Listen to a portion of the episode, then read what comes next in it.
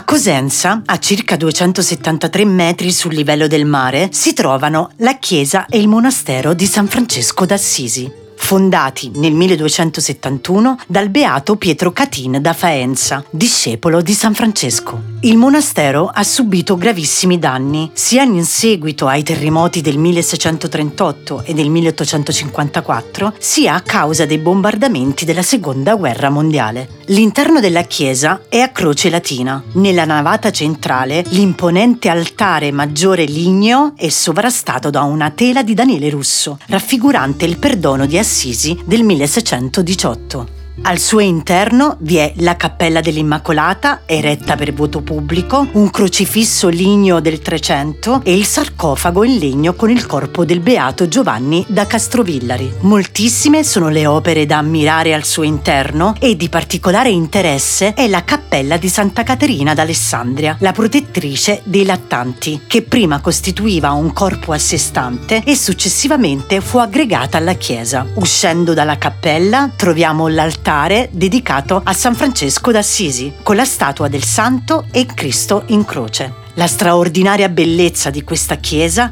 quando varcherete il suo ingresso, vi lascerà senza fiato.